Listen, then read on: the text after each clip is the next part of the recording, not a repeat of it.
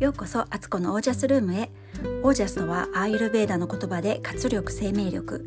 このチャンネルはオージャスにあふれる自分を目指して日々楽しみながら暮らしているアツコがお送りします。皆さんこんにちは、え今日は、えー、秋分の日ですよね。いかがお過ごしでしたでしょうか？おはぎは食べましたか？私はあの家族の分は買ったんですけど私はえ今日は食べずに、えー、ぐっと我慢の子でした。えー、なぜかというとちょっと最近ねいろいろねあのたかが外れてお菓子などを結構普通に食べていたらあの今日生理が、えー、2日目かな？あ1日目か。なんですけどあのすっごい久しぶりに頭痛がしていて、えー、これ絶対食べたものの影響だなと。ここ数年ほとんど私あのこういう PMS 的なものってなかったんですよね。あのそれもあの気づき師っていう紙をねあのミサゴさんのあの鬼ババ化する女たちのエピソードのところで、えー、話してるんですけど気づき師をずっとやってるのでもうそれ以来ほとんどそういう PMS 的なものは感じなかったんですけどいやいやほんと体って正直だなと思いました。その前の月1ヶ月間どういう食生活をしていたかとかどういう本当に多分マインドも関係あると思うんですけどどうしてたかっていう答え合わせですよね これは完全に。でも本当にあの女性の体のいいところはそういう何かいろいろあったよねって人間だもの倍蜜をって感じなんですけど、まあ、そういうことがあっても生理が来ることでリセットできるっていう考え方もできるんですよ。だから何かいろいろ本当に辛いこともあったり何かあったけどこれで一回流そうねっていう感じにあのなってると思うのでまたあの心新たに、えー、ここから1ヶ月間は、えー、きちんとした食生活にしていこうかなと思いました。でそうそうあと今日ちょっと出来事ありましてあの夫が車に乗ろうとしたらバッテリーが上がってたとで後ろのねあのルームライトがつけっぱなしになってたらしくそれはこの間あの末っ子と一緒にうちの猫のシャンプーに、猫を連れてったんですけどあのその時降りる時にすごく車が暗かった暗かったの駐車場が暗かったので、えー、末っ子がねその猫のアリスって言うんですけどアリスがかわいそうだから暗くて怖いだろうと思って電気をつけてあげたと。で私ももうそこにいたのにすっかりその時あの電気がそうやってつけてるって気がつかずあの普段ね基本的にルームライトあんまつけてないんですよ。うちなんか夫がねあんまりつけたがらないっていうので普通ドア開けるとねルームライトつくような風に皆さんしてると思うんですけどなんか基本的に切ってるような 状態ででまあでも末っ子がそれつけてくれたんですけど私も気づかず消すようにっていうのを言うことができなくてえ2日間つけっぱなしだったらしく。車がねバッテリー上がってしまって急いでディーラーさんに連絡したらすぐ来てくれてあのエンジンスタートさせて夫と一緒にちょっと30分ぐらいあの車でねドライブに行って充電を貯めてきたっていう感じなんですけど、そんなハプニングありで午後ねいろいろ仕事やろうかなと思ったんですけど全て飛んじゃいました。でも今日はあのなんかちょっとねいろいろ雑談長いんですけど今日あの健康スクールのドクター石黒先生あの石黒先生のあの健康スクールで木は違うんですけど同じスクール生の卒業生の、えー、神川美香さんと一緒に私あの今後あの動画を撮ってそれぞれの YouTube チャンネルで、えー、自分なりの編集をしてねこう石黒先生から教わったこと的なことの座談会のところをねやっていきたいなと思ってて、えー、その収録をしてたんですよ。本当にあのお話止まらなく 健康のことももう喋っても喋っても尽きないなってあと石黒先生についても喋っても喋っても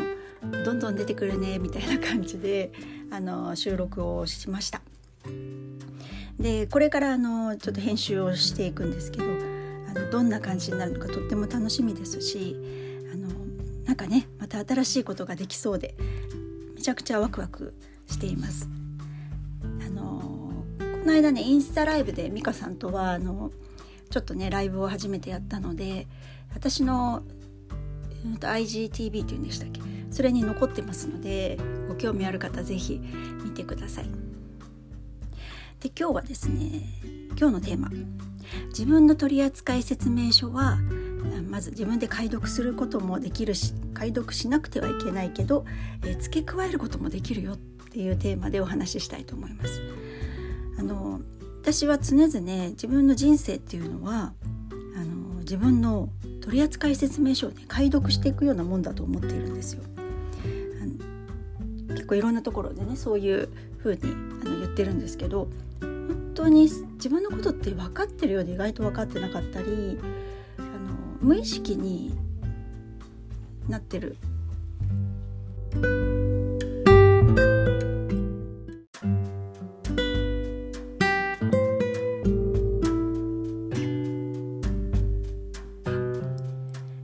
またおうちあるある、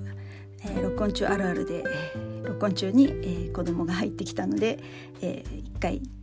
終了してまた再開です。であの取説をね自分でね作っていくよあの開発開発じゃなくて掘っていくあの解読していくもんだと思っているんですよね。でそれはやっぱり一つでも多く解読した方が自分のことがよくわかるしあのこういう時はこういうふうに感じやすいからこのことは避けた方がいいなとか逆にこれはやってた方がいいなとかってあの事前にやっぱりどんどんどんどんこう判断していけるようになると思うんですよね。でまたあこんな特技があったんだとかあこんなん私好きだったのねみたいなこともなんかもうそれって何よりも楽しいことじゃないかなと思うんですよ自分を知っていくってことが。でそのどれだけやっぱ解読できたかがその人生をどう楽しんだかにつながるんじゃないかなと思っているんですよね。で、まあ、普段からねそんな風に思ってたんですけど今日さっき肌とあれとなんか解読するそこにもう存在しているものを読み解くだけじゃなくてもしかしてこんな自分になりたいなとか理想のこんな人生を送ってみたいなっていうことも実は自分で新しくページを付け加えて書き足すこと可能じゃないかって思ったんですよ。例えばあの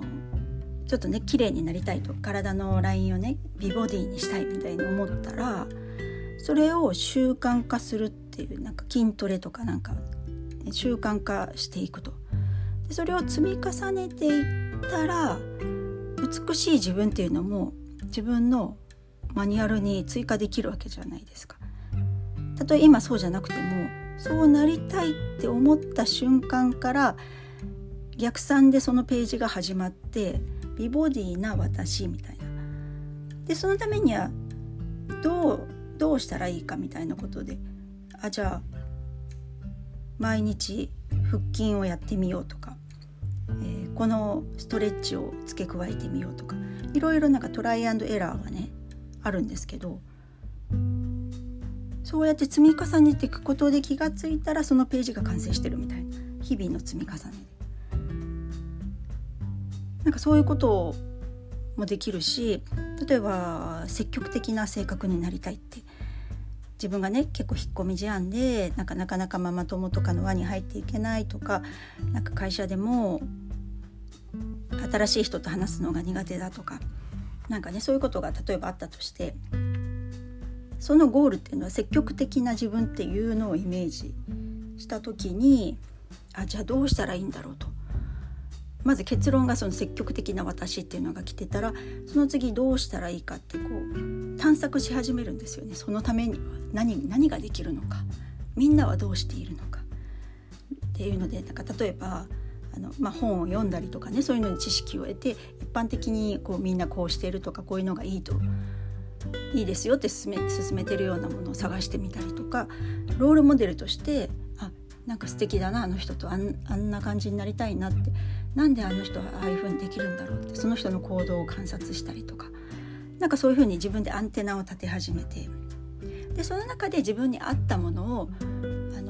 探していくそこにはトライアンドエラーが絶対必要だしそれでもともと持ってる自分の取扱説明書の中の自分の好きなこととか快適に思うことってなるべくそっちを選んでいくようにしていってで最適なものが最終的には見つかり、えー、結果積極的な自分っていうもののページがまた出来上がる。っていう感じがするんですよね。だから加えられるとそれはどんなことであってもいくらでもページ数っていうのを増やせると思うんですそんそんなあの限りはないから宇宙には。だから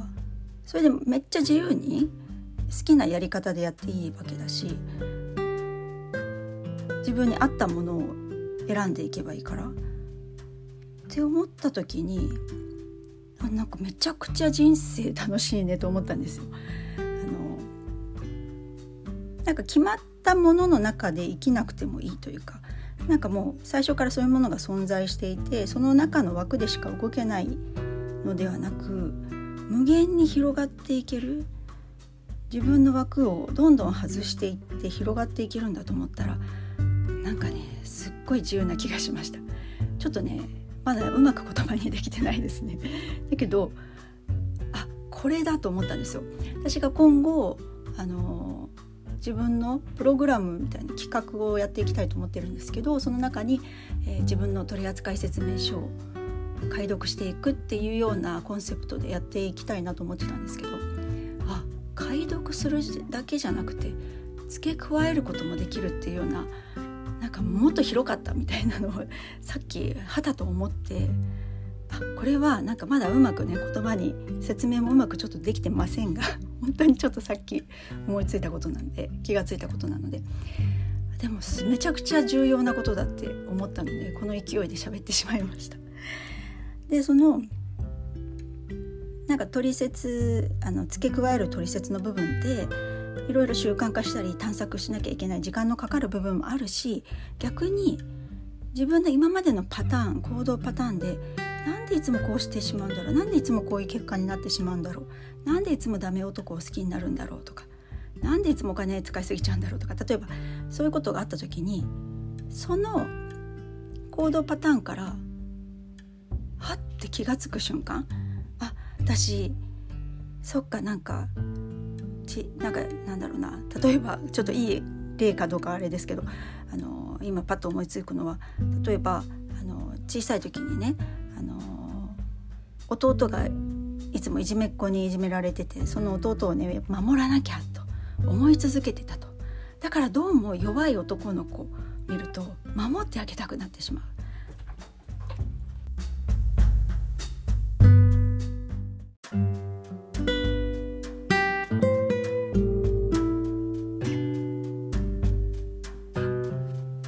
また子供が入ってきましたのでもう一度、えー、そう弱い男の子を見るとなんか守ってあげたくなるからダメンズにはまるんだと。で今見てみと弟は大人になってもう弱いあの弟ではないと。ちゃんと彼は彼の人生を生きてもう別に私がいなくても彼は大丈夫って思った時にパッとあ書き換え書き換えみたいなアップデートそこの部分。ダメンズを守らなくても大丈夫とか例えばね。そういうのであのもうその瞬間から切り替わる書き換えの仕方もあると思うんですよ。付け加えというかね。だからもうなんかねめっちゃ面白いなと思えてきましたね私。一人で盛り上がってるんですけど。でもなんかこれはなんか全ての人に共通して言えるあの人生の楽しみ方じゃないかなと思ってなんか非常にワクワク一人でしております。またねこれをあのちゃんとした形にして皆さんにねあのサービスとしてお届けできたらいいなって本当思ってますのであの少々お待ちください。なんか同時進行で私今いろんなことやっていてなんかどれもなかなかこう進みきれてはないんですけど、まあ、これがマルチタスクというかね圧倒的行動力でしたっけ？なんかそういうの最近よく言われますよね。なんか本当にそういう状態であのやろうとしておりまして。で、まあ、そのためにも体ってめっちゃ大事で体をやっぱりね今日はカンガーさんとも YouTube のねその動画を撮影しててよく話してたんですけど、体が健康になるとエネルギーレベルが上がるなんかそれオージャスが上がるってことだと思うんですけどなのであのいろんなことをパパパパってできちゃう。もうあの超人のような あの聖徳太子って多分ねオージャスめっちゃ高かったんじゃないですかね。だからあの10人の人の言ってることが全部分かっあの聞けたっていう。れ聞くってあの単純にこう10人が同時に喋ったのをあの音をねこう拾って聞いたっていうことっていうふうになんかそういうふうにも取られてますけどそうじゃなくて多分言ったことをちゃんと一個一個あのこの人があのお腹が空いてて困ってます。あのこの村は飢饉で困災害が起きて困りましたとかあの年貢が集まりませんとか例えばあの戦に負けましたとかそういろんなことを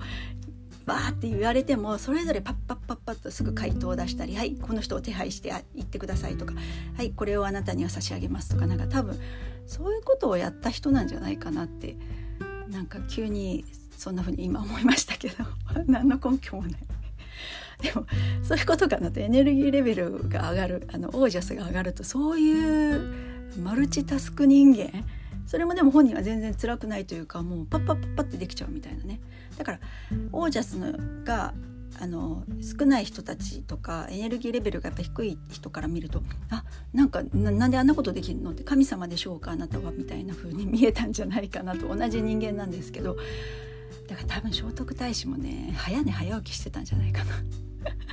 なんて思ったりして、一人で受けてます。はいということで今日はちょっとそんなね自分の取扱説明書みんなで作ってこいよみたいなあの気持ちをちょっとね言うだけ言いました。これからいろいろちょっと私もね計画していこいこうと思います。はい、え、それでは今日はこの辺で、えー、皆さんの暮らしが自ら光り輝きオージャスにあふれたものでありますようにオージャス。聖徳太子はオージャスが高い。